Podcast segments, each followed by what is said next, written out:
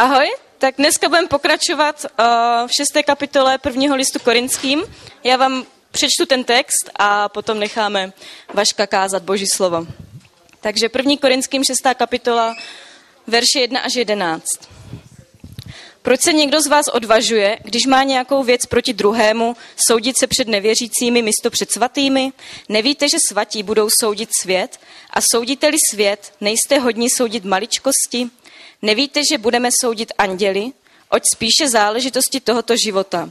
Když tedy máte soudní spory o věci tohoto života, ustanovujete za soudce ty, kteří ve sboru nemají vážnost? To říkám k vaší hanbě. To není mezi vámi žádný moudrý člověk, který by mohl rozsoudit své bratry. Bratr s bratrem se soudí, a to před nevěřícími. Už vůbec to je vaše porážka, že se mezi sebou soudíte. Proč raději nesnášíte křivdu? Proč raději netrpíte škodu? Vy naopak křivdíte a okrádáte, a to bratry. Což nevíte, že nespravedliví nedostanou do dědictví Boží království? Nemilte se, ani smilníci, ani modláři, cizoložníci, rozkošníci, ani lidé praktikující homosexualitu, zloději, ani chamtivci, opilci, utrhači, ani lupiči nebudou dědici Božího království. Takoví jste někteří byli, ale dali jste se omít. Byli jste posvěceni, byli jste ospravedlněni ve jménu našeho Pána Ježíše Krista a v duchu našeho Boha. OK, tak první Korinským šestá kapitola, jestli máte Bible, tak si tam otočte prvních jedenáct veršů, který Leňa četla. A dneska se přesuneme zpátky do naší série, která je v knize první Korinským a jmenuje se Každý den neděle. A my jsme, my tady často opakujeme, co je Korint, co to je za církev. Říkáme, že to je církev, která žila ve městě Korint v prvním století. Je to něco jakoby Las Vegas prvního století, plno sexu, plno různých názorů, plno možných věcí, jak se zabavit. Když jste si chtěli užít, tak jste, tak jste odcestovali do, do Korintu. Chlapi předtím, než, si, než se oženili, tak tam jeli na týden. Prostě Las Vegas. A ta korintská církev je malá církev, který, která měla velký problémy. No, minule jsme viděli, že v Korintu se toleroval hřích a tolerováním hříchu nemyslím jen jo, tak si zalhal, tak to nevadí, ale Bible říká v té páté kapitole Korinským, že Korinťani se stali tak tupými vůči hříchu, že i tam byl člověk, který spal se ženou svého otce a s nikým to vůbec nic nedělalo. A Pavel jim píše, že vy místo toho, abyste měli slzy, vy místo toho, abyste byli v zármutku nad tím, co se děje mezi váma, vy z toho, abyste byli v zármutku nad tím, jak zlomenej je váš vztah s Bohem, tím, jak se chováte, tak to oslavujete, tak jste ještě pyšní, že jste tak tolerantní a že jste tak, že jste tak, že tak přijímáte lidi. A on říká, že tohle, co tam děláte, není slýchaný ani ve městě, v jakém žijete. A my jsme mluvili o tom, co je hřích. A jakým způsobem hřích není nějaký přestoupení zákona, ale jak hřích ničí vztah s Bohem, který máme. A odděluje nás od něj. A měli bychom být zarmoucení, když upadáme do hříchu. Protože zrazujeme někoho, koho milujeme. A dneska se podíváme do další oblasti, kterou v Korintu moc nepochopili. Okay? Kterou dělali blbě. Tenhle text nám říká, že Korinťani, ta korintská církev, se soudili o pitomosti. A dokonce se nesoudili jenom uvnitř církve, ale chodili před světský soudy, aby je ty soudy rozsoudili mezi sebou. A v Korintu byl pravý opak. Důležité věci, které ve skutečnosti měli řešit, jako, jako smilstvo na té největší úrovni, tak nic, pohoda, jdeme dál. Ale věci jako, kdo mi naboural auto, kde končí můj plot, kdo mi dluží jakou korunu, to se řešilo. To se řešilo hodně.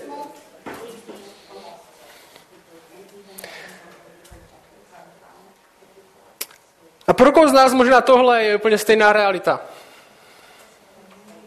Opravdu důležité věci jdou stranou, jako kdo je Bůh, co dělá hřích s mým životem, co mě ovlivňuje. A věci jako jaký mám auto, jakou mám barvu telefonu, jak vypadám, kolik mi kdo dluží peněz. To je ve skutečnosti ta věc, která nám zabírá největší čas přemýšlením a která nám nedává spát.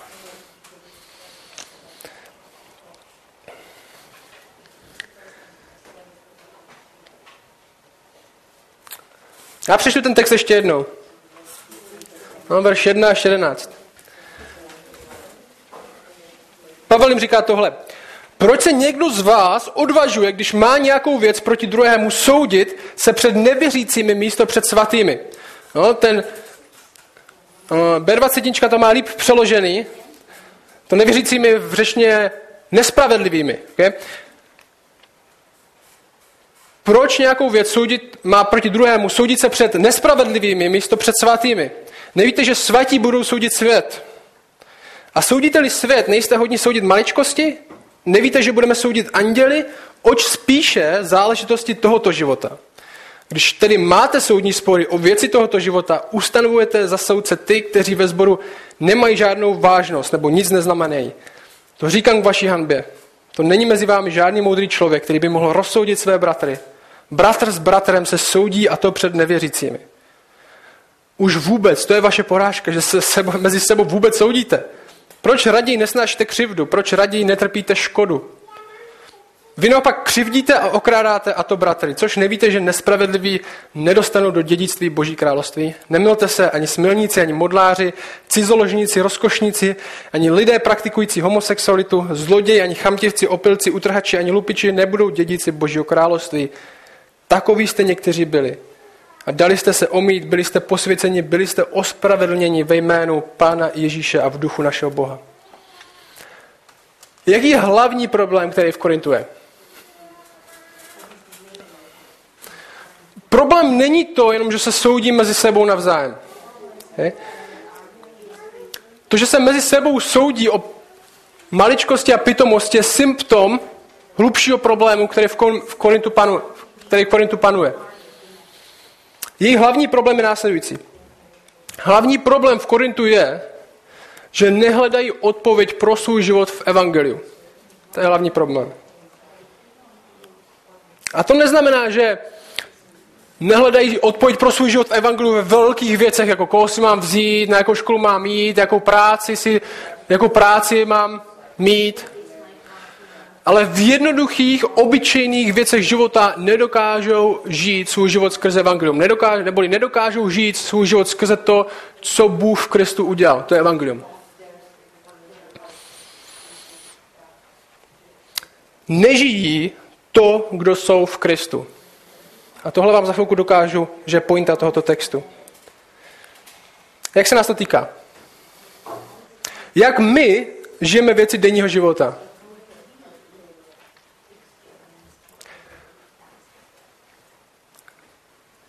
Jak my žijeme věci denního života, ukáže, jak rozumíme evangeliu. A my můžeme mít v hlavě vědomostí hodně, plno, plnou hlavu biblických veršů, někteří z vás čtou Bibli hodně, někteří míň. Někteří z vás můžete mít, můžete citovat jakoukoliv pasáž, na kterou si vzpomenete. Ale to ještě neznamená, že evangeliu rozumíte nebo ho žijete. A tenhle text nám pomůže trochu pochopit v tom, jak tady tohle dělat. A první, co musíme vidět, nám ten text říká, že musíme vědět, kdo jsme. Okay? Aby jsme tuhle pasáž pochopili, tady tyhle jedenáct veršů, tak musíme začít od konce. No, Pavel staví své argumenty trochu zvláštně, ale každopádně, když začneme od konce té pasáže, tak si myslím, že tady tuhle pasáž pochopíme líp. Život křesťana není životem, kde si potřebujete něco vybojovat. Je životem, kde žijeme z toho, že už bylo něco vybojováno. Život křesťana není životem, kde si potřebujete získat svoje místo. Ale je životem, kde místo pro vás už bylo získáno. Život křesťana není životem, kde se někým musíte stát, ale život křesťana je o tom, že už někým jste. A tohle musíme slyšet pořád a pořád dokola. Protože to je tak anti to, co nám říká všechno, všechno ostatní okolo nás lidi. Tohle musíš udělat, abys někým byl. Tohle si musíš urvat, abys pro sebe něco získal. Ale křesťanství není o tom, co my musíme dokázat, aby jsme někým byli. Křesťanství není o tom, co my musíme dokázat, aby jsme někým byli, ale co Bůh dokázal, abychom my někým byli. A tím už jsme. A proto Pavel říká na konci tady téhle pasáže tohle. On to je verš devět jedenáct. On říká, což nevíte, že nespravedliví nedostanu do dědictví Boží království, nemylte se. Ani smilníci, modláři, cizoložníci, rozkošníci, lidé praktikující homosexualitu, zloději, chamtivci, opilci, utrhači, lupiči nebudou dědici Božího království. Ale jedenáctka říká tohle. Jestli jste křesťané, tak to jste vy. jedenáctý verš popisuje vás. Takový jste byli někteří, okay, ten minulý čas, ale dali jste se omýt, byli jste posvěceni, byli jste ospravedlněni ve jménu Pána Ježíše a v duchu našeho Boha. Okay. Takový jste někteří byli, ale teď jste někdo jiný. Ne teďka, když se budete trochu snažit, když budete trochu to křesťanství brát vážně, když trochu zapracujete na svým charakteru, tak takový můžete být. No poslouchejte, co ten text říká, takový jste teď. Jestli jsi křesťan, tak teď jsi někdo jiný. A všimněte si, ten text je důležitý v tom, protože ten text nám říká, že ty tady v téhle proměně hraješ pasivní roli. Okay. No, češtináři si to všimnou. Dali jste se omýt, byli jste posvěceni, byli jste ospravedlněni. Což znamená, někdo jiný to udělal.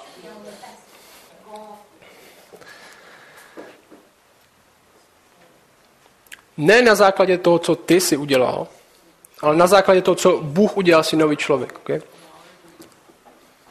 Jsi nový člověk. A to je Pavlův argument. Jsi nový člověk, proto žij jako nový člověk.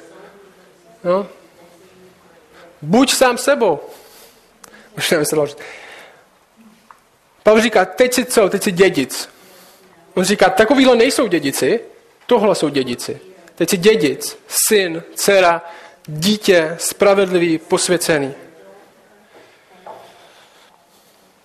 A otázka je, proč teda, když jsme někdo jiný, proč pořád plno z nás vypadá, jako kdyby jsme jiní nebyli? Kde? Dobrá otázka.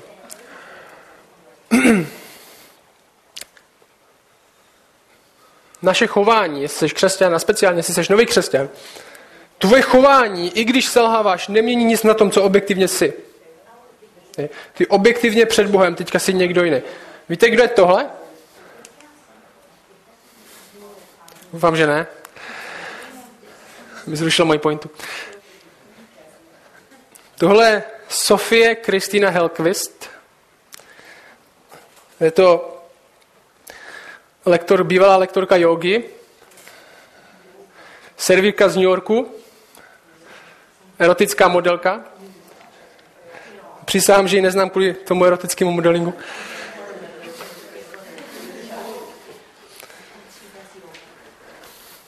Čobyčená holka.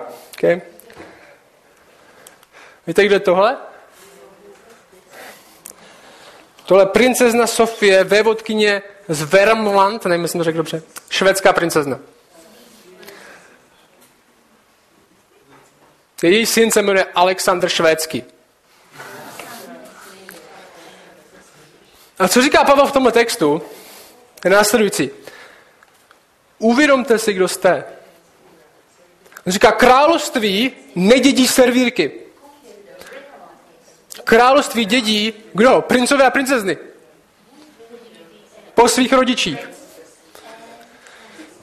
To se změnilo. Princ si ji vzal, to se změnilo. Říká, ty už nejsi servírka, ty už nejsi erotická modelka, proto žij jako princezna. Jsi objektivně princezna, ať už možná teďka děláš to, co jsi dělala v minulém životě, tak už to nic nemění na tom, kdo ve skutečnosti jsi. Žij to, co objektivně jsi. Ty jsi teď princezna, ty jsi teď princ. A možná i chvilku bude trvat, než tak začne žít. Okay? Když jste jednoho dne servírka a druhého dne princezna, tak je to velká změna. Okay. Jestli jste jednoho dne servírka a jednoho dne princezna, tak je to velká změna. Poslouchej, jestli jsi jednoho dne nevěřící, ztracený člověk a najednou seš boží dítě, tak je to velká změna.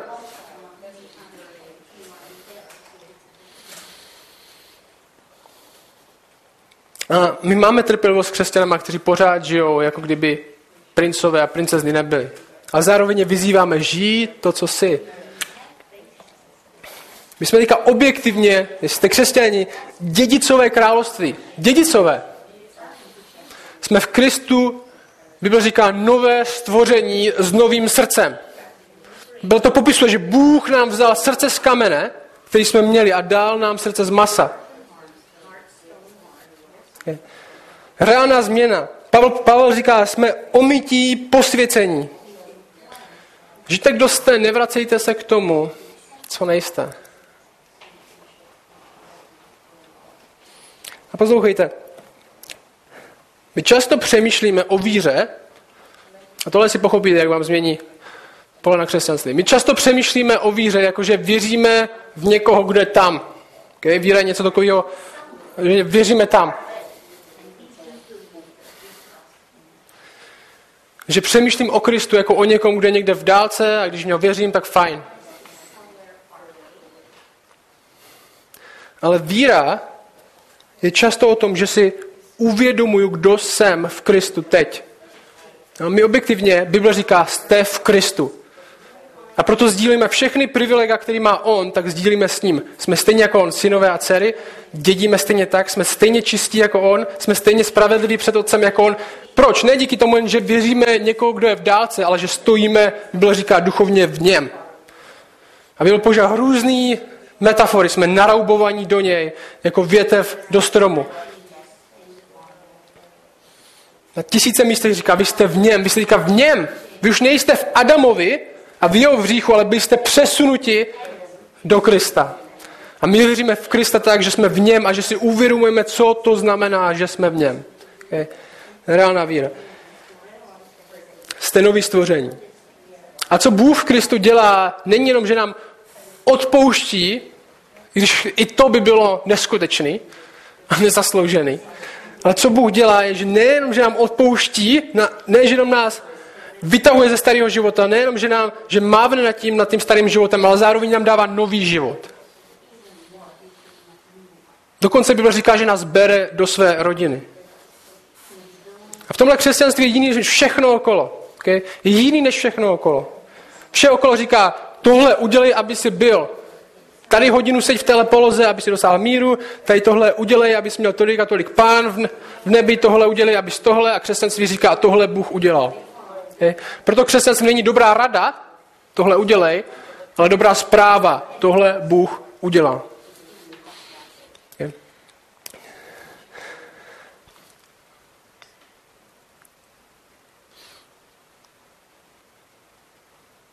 Ta drtivá zpráva, kterou Pavel říká lidem, kteří chybují, a říká jim, tohle nejste, takový jste byli. A on to říká lidem, kteří chybují, on to říká lidem, kteří pravděpodobně se v jedenácté kapitole říká, opilci nedědí boží království, a v jedenácté kapitole říká, vy máte večeři páně, opijte se tam.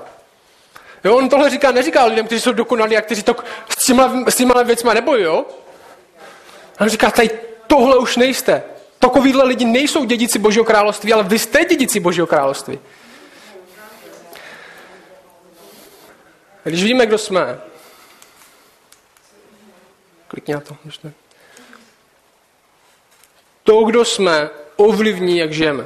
To, kdo jsme, ovlivní, jak žijeme. Z reality toho, kdo jsme v Kristu, žijeme tenhle život. A říká, první verš. Proč se někdo z vás odvažuje, když má nějakou věc, proti druhému soudit se před nespravedlivými, místo před svatými? Náš hlavní problém je ten, že nehledáme odpověď pro náš život v evangeliu, nehledáme to v tom, co Bůh skrze Krista udělal, nečerpáme tady z tohohle. Proto hledáme řešení u lidí, kteří evangeliu nerozumí. Jo? Proč svoji odpověď hledáte u lidí, kteří absolutně nechápou, co Bůh skrze Krista udělal? Proč si myslíte, že takovýhle lidi vám, vás rozsoudí? Když se soudíme před někým, kdo nezná Boha, tak nám nemůže dát řešení, který povede k němu. To docela dává smysl, ne? A to neznamená, že lidi, kteří neznají Krista, nemají žádnou moudrost, nejsou chytří, nedokážou nám poradit dobře. Většinou jsou chytřejší než my, ne? Co se budeme říkat, než většina z nás. Ale nakonec jejich rada nestačí. My můžeme mít dobrého finančního poradce, poradí nám přesně, jak máme investovat, kam máme nasypat peníze. A to je dobře, my chceme být správci toho, co máme, chceme to dělat moudře a hodně lidí, kteří nejsou ani věřící, nám můžou pomoct s penězma docela dobře, protože jim rozumí líp jak my, ale zároveň víme něco, co finanční poradce neví. Jsme dědicové království. Jsme dědicové všeho. Co záleží na tom, kolik toho našetřím? Já chci přinést skrze své finance poženání druhým a ne sobě. Co kdybyste tohle finančnímu poradci řekli jako první věc? Kolik vás by chtělo mít za finančního poradce Ježíše? Rozdej všechno, co máš chudým. Pojď a následuj mě. Okej, možná. Je nebezpečný, že jo? Nechcem, protože nás to bude něco stát, že jo? Lidi, kteří neznají Krista, mají moudrost, jsou chytří, ale nakonec nám nemůžou dát odpověď, protože nevede k Bohu. Jak, jestli žijeme svou novou identitu toho, kdo jsme v Kristu, tak to změní náš pohled na peníze například. Protože jsme dědici království. Pavel říká, v něm jste už zbohatli.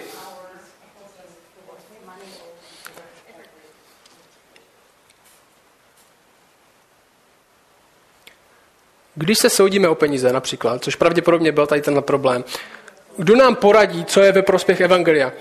Výsledek toho soudu. Že to chceme. Zeptejte se poradce, jak správovat peníze k boží slávě, jestli vám s tím pomůže. A Pavel pointa znovu je verš dva tři.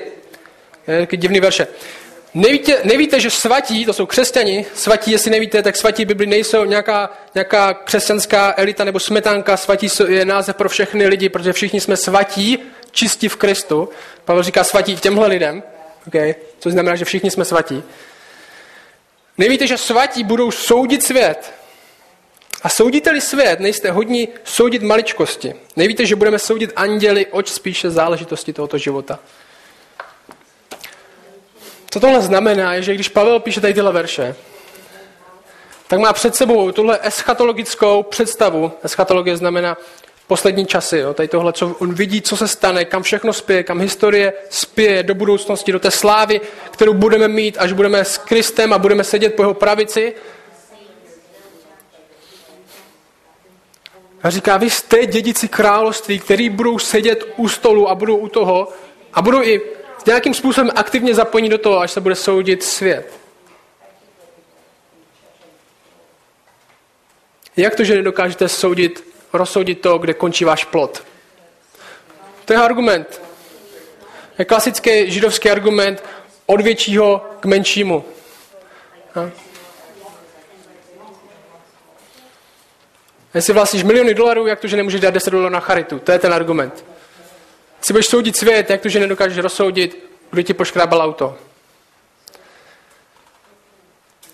A kde Pavel tady tohle vzal? Nejspíš z evangelií. V Lukášovi v Lukášovi epizoda, kdy učedníci debatují, což je výborná debata, můžete někdy zkusit, kdo z nich je největší. Okay. Kdo je lepší? Kdo je mezi náma nejlepší? A nikdo neříkal, možná Ježíš tam, jak sedím vedle, možná ten je lepší. Ale okay. A tam je tahle, tam je tahle epizoda. A to je Lukáš dvacet dva, verš dvacet čtyři, jestli si píšete poznámky. A tam je napsaný. Vznikl mezi nimi také spor. Kdo z nich je asi největší? A on jim řekl. Králové národů panují nad nimi a ti, kteří nad nimi mají pravomoc, jsou nazýváni dobrodinci. Avšak ne tak vy. Kdo je mezi vámi největší, buď jako ten nejmenší, a kdo je vedoucí, buď jako ten, který slouží. Neboť kdo je větší než ten, který je u stolu? Či, kdo je větší? Kdo je větší? Ten, který je u stolu, či ten, kdo obsluhuje? Zdali ne ten, který je u stolu. Že kdo je větší, kdo je větší číšník? Nebo ten, který v kočišníku obsluhuje. Zdali ne ten u stolu. Já však jsem mezi vámi jako ten, který slouží. Okay? Všichni se shodneme na tom, že Ježíš je největší. Co dělá? Slouží. A vy jste ti, kdo se, kdo se mnou v mých zkouškách vytrvali a já vám uděluji království. Okay, tady máme tohle, vy jste někdo, kdo je můj a tady tohle, to je vaše budoucnost. A já vám uděluji království jako můj otec udělal mě, abyste jedli a pili u mého stolu v mém království, usednete na trůnech a budete soudit dvanáct kmenů Izraele. Okay, to, co mám já, náleží vám. To je ten obraz, který má Pavel před sebou. Tady tohle v Kristu, tady tohle v Kristu s nějakým způsobem dostáváme. Uvědomujete si, kdo jste. A nedokážete rozsoudit maličkosti. A Pavel tady tenhle obraz, tady toho, že budeme soudit svět a budeme soudit anděly a plno lidí z toho dělá plno různých teorií, co to znamená přesně. Pavel tohle používá spíš, aby je napomenul, než aby z toho vytáhl nějakou velkolepou pointu, že budeme někoho soudit. Je? Jak to vím? Vím to z toho textu. Protože co Pavel chce ve skutečnosti říct? Je, že ve skutečnosti na tom soudu nezáleží. Záleží na tom, jak rozumíme tomu, kdo jsme v Kristu, záleží na tom, jak rozumíme evangelium. Proč? Protože Pavlovi je úplně jedno, jestli ten soud vyhrajeme nebo ne. Úplně jedno. Ale jestli žijeme jako děti krále. Protože, jak to vím? Pavel tady tohle neříká, co pak nevíte, že budete soudit svět a soudit anděli. Jo, a my budeme soudit tak to, aby jsme se sebrali, šli ven a všechno začali rozsuzovat, protože my jsme ti, kdo budou soudit anděli. On používá tady tohle, aby je napomenul, protože ve skutečnosti, jestli vyhráme soud, nebo ne, mu jedno. Proč? Protože verš sedm. Už vůbec to je vaše porážka, že se, sebou mezi vůbec, že se mezi sebou vůbec soudíte. Proč raději nesnášíte křivdu? Okay? Lepší, než abyste soudili, by bylo, abyste trpěli škodu. Aby, by bylo neprávo, aby se stalo v podstatě neprávo. Abyste trpěli křivdu. Proč raději nesná, ne, netrpíte škodu? Okay? Mu je úplně ten výsledek toho soudu úplně jedno. Protože na čem záleží je to, jak rozumíte sami sobě v tom, kdo jste v Kristu. A možná nejlíp byste tomu rozuměli tak, kdybyste snášeli křivdu, kdybyste trpěli škodu. To by na Krista ukázalo líp, to by ukázalo na to, že jste děti krále daleko líp. Pavlovi nejde o to, aby nastavil správný soudní systém, kde se dobře dohodnou, ale jde mu to, aby ukazovali na Krista. Kdo je Kristus? Izajáš padesát tři.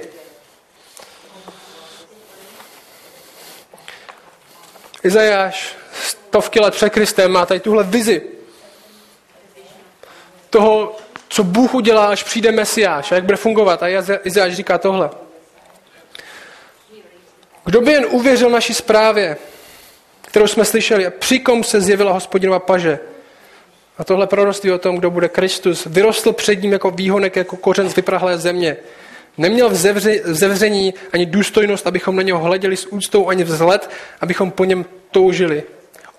Opovržený a lidmi zavržený muž bolestí, který znal nemoci, jako někdo před ním člověk skryje tvář, všemi opovržený, takže jsme si ho nevážili. Jenže to byly naše nemoci, které snášel, byly to naše bolesti, které nesl a my jsme si o něm mysleli, že je zasažen a ubyt Bohem a zkrušen. Ale on byl proboden za naše přestoupení, zdeptán za naše provinění, na něj dolehla kázeň pro náš pokoj. Jeho ranami jsme uzdraveni. My všichni jsme zbloudili jako ovce.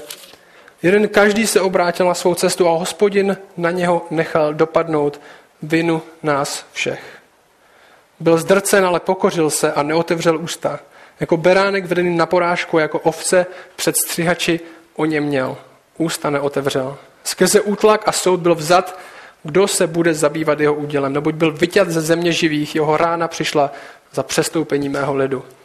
A určili mu hrob mezi ničemi, ale byl s bohatými ve své smrti, protože se nedopustil násilí a v jeho ústech nebylo lsti.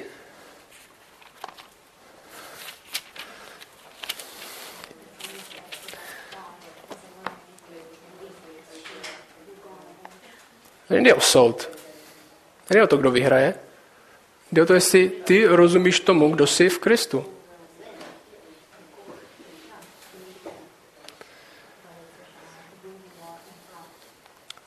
Pavel jde o to, abychom ukazovali na Krista, abychom ukazovali, že jsme děti krále, abychom žili to, kdo jsme v něm, i za cenu porážky a potupy. Protože Herodie, tvoje porážka a potupa bude na Krista ukazovat víc možná, než tvoje snaha to vyhrát všechno. To je taková zajímavá teorie.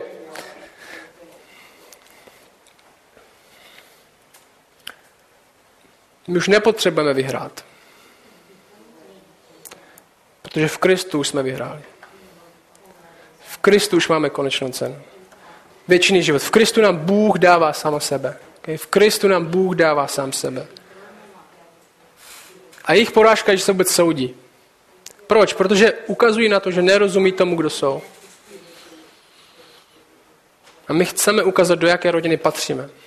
Oni nejsou požehnáním druhým, tak jako se Kristus stal požehnání nám. Nejsou služebníci druhých, tak jako Kristus sloužil nám. Úkol není vyhrát spor, ale nechat se proměňovat evangeliem, nechat se proměňovat tím, co Bůh už skrze Krista udělal. Dokončeno, říká Kristus.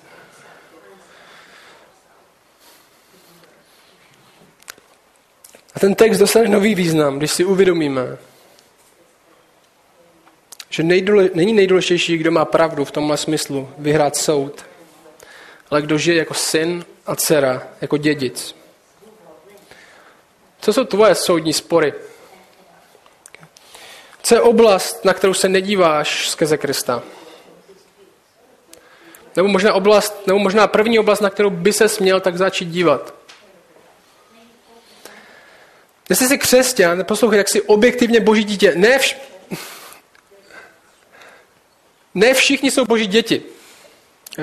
Lidi často říkají, všichni jsme boží děti. To není pravda. Bible neříká nikdy, že všichni jsme boží děti. Bible říká, že ty, kdo jsou Kristovi, jsou boží děti, protože jenom ti jsou adoptováni do jeho rodiny. Ne všichni jsou boží děti.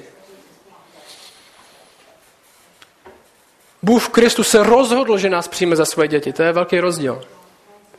Ne všichni jsou boží děti. My jsme teď nově boží děti, ne díky nám, ne protože jsme chytřejší, ne protože jsme modřejší, ne protože jsme krásnější nebo úžasnější, ale protože Bůh je krásnější, Bůh je úžasnější, Bůh je lepší. Díky němu. Okay. Bible učí tohle, přečtu vám tři pasáže krátky. Efeským jedna čtyři.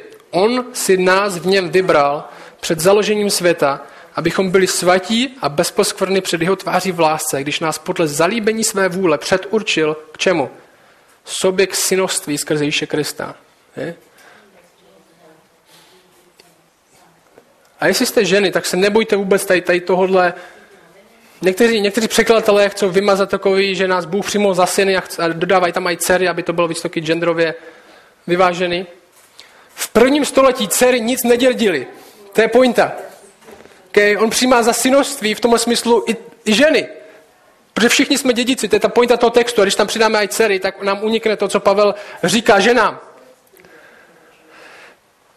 My jsme přijati za synoství. Proč? Protože jsme součástí rodiny, kde dědíme to, co je jeho. Jan jedna jedenáct. Ježíš přišel do svého vlastního a jeho vlastního nepřijali. Těm však, kteří ho přijali, dal pravomoc stát se božími dětmi. Stát se božími dětmi. Těm, kteří věří v jeho jméno. Ti se nenarodili z krve, ani z vůle těla, ani z vůle muže, nýbrž z Boha. Galatským čtyři čtyři. Když však přišla plnost času, a tohle možná nejdůležitější text. Když však přišla plnost času, vyslal Bůh svého syna, narozeného z ženy, narozeného pod zákonem, aby vykoupil ty, kdo byli pod zákonem, abychom přijali synovství. A protože jste synové, vyslal Bůh ducha svého syna do našich srdcí, ducha, který volá Abba, Otče. Takže už nejsi otrok, ale syn. A když syn, tedy i dědic skrze Boha. Tohle je něco, co objektivně jsme. A náš život jako křesťana je zápas o víru, věřit v to, kdo jsme a žít to, kdo jsme. Ne žít tak, aby jsme si zasloužili být synové nebo dcery, ale žít tak, že už dávno objektivně jsme. Bůh nás volá do života, kde žijeme každý den to, co objektivně jsme. Kde žijeme jako jeho děti, kde se varujeme hříchu, protože to je proti tomu, za čím stojí Boží království. Kde modelujeme ostatním Krista jeho charakter, protože je to právě on, kdo nás proměňuje. Je to život, kde už nemusíme vyhrát, urvat si, získat za každou cenu, protože on už vyhrál, on už urval dědictví a získal to za cenu svého života. Život, kde nemá smrt poslední slovo, protože smrt, která měla potkat nás, potkala Krista. My žijeme tímhle životem.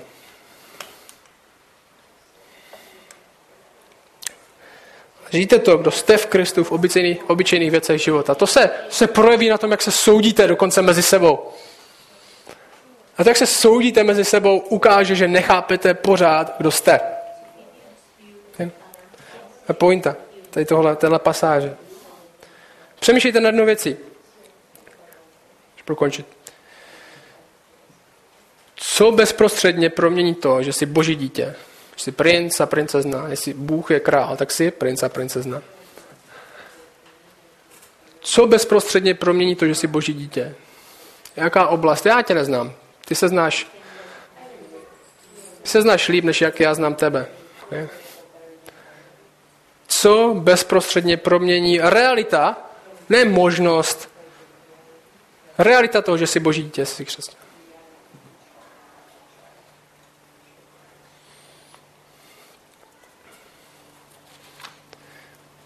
A jestli nejsi křesťan, Bůh tě zve do své rodiny, že Bůh říká, co máme dělat. Čiňte pokání, věřte, nechte se nechat pokřtít. Taky základní věci. No. Ten křest je už na stvrzení toho, co se stalo, co Bůh nás udělal, křest nikoho nezachraňuje.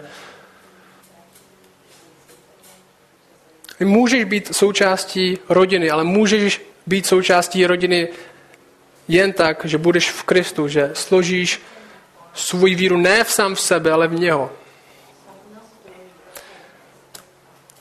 Co bezprostředně promění to, že jsi boží dítě teď? No, možná to bude, že budeš stát v klidu v řadě v supermarketu. Možná to promění takovou pitomost jako tahle. I když bude prodavačka neschopná. Protože stejně jako Bůh mohl na tebe seslat svůj hněv spravedlivě za všechno, co si udělal, tak to neudělal. Stejně tak ty nemusíš seslat svůj hněv na někoho, kdo si to zaslouží. Že jo, oni si to zaslouží někdy. Protože tak, jak rozumíš tomu, kdo si teď v Kristu, ovlivní i maličkosti. A my přemýšlíme, že to často ovlivní jen ty obrovské věci, ale to ovlivní i to, jak stojíš v řadě v supermarketu. Jestli tomu doopravdy rozumíš. Jako on dal milost mě, tak já můžu dát milost ostatním. Já jsem jeho, chci žít jako on, chci být jako on. V Biblii je tahle slavná pasáž. Milujte ne- své nepřátelé, že jo? Kdo to nezná? Milujte své nepřátelé. Je, to jsme slyšeli. I nevěřící znají tady tohle pasáž. Milujte své nepřátelé. Je zajímavé, jak ta pasáž končí. Já s tím skončím. To je Matouš pět čtyřicet čtyři. Ježíš říká, já však vám pravím, milujte své nepřátelé, žehnejte těm, kdo vás proklínají, dobře čiňte těm, kdo vás nenávidí. Modlete se za ty, kteří vás urážejí a pronásledují. pronásledují. A ve čtyřicet pět říká, proč? Proč? Abyste byli syny a dcery svého otce, který je v nebesích. To je důvod. To je důvod. Žijte svým proměněným životem. Žijte tím, kdo jste. Proč? Abyste byli jako synové a dcery toho, kdo dělá úplně to stejný. On nás miluje ještě, když jsme byli jeho nepřátelé. Že jo? Bůh za nás zemřel, Kristus za nás zemřel ještě, když jsme byli ve svých hříších. To Bůh dělá a my chceme být. My už jsme součástí jeho rodiny a chceme být ve svém životě, ve svých skutcích, tak, jak jsou jeho synové a dcery. A Bože, ty seš tam strašně dobrý, strašně milostivý a láskyplný. Nejenom, že nám dáváš nový život, ale dáváš nám odpuštění každý den ve věcech, ve kterých selháváme, žít jako tvoje děti. Já tě prosím, aby evangelium, aby ta zpráva o tom, co jsi udělal v Kristu, aby bylo dneska pro všechny křesťany tady osvobozením o toho, že musí něco udělat, aby se něčím stali, ale aby bylo osvobozením k tomu, že my děláme, protože už jsme Už jsme byli omytí, už jsme byli posvěceni, už jsme byli ospravedlněni. Že tady naše spravedlnost nezávisí na tím, co teď uděláme, ale závisí na tom, co ty už si udělal. Prosím, aby jsme dokázali žít tady z téhle nové identity. Aby si skrze Ducha Svatého, který nám svědčí v našich srdcích o tom, co je pravda, co je lež, aby jsme dokázali bojovat s hříchem, aby jsme dokázali být požehnáním ostatních, aby jsme byli stejně, aby jsme dokázali modelovat Krista v tomhle životě. Já vím, že tady tohle děláš nás jenom ty a že tohle děláme skrze tvojí moc v nás a tě prosím, aby to byla realita. Aby jsme se v tomhle učili žít, jak sami, tak hlavně navzájem, aby jsme se v tom dokázali pozbuzovat, napomínat a možná držet za ruku v tom, jak jdeme za tebou, už jako součástí tvé rodiny. Amen.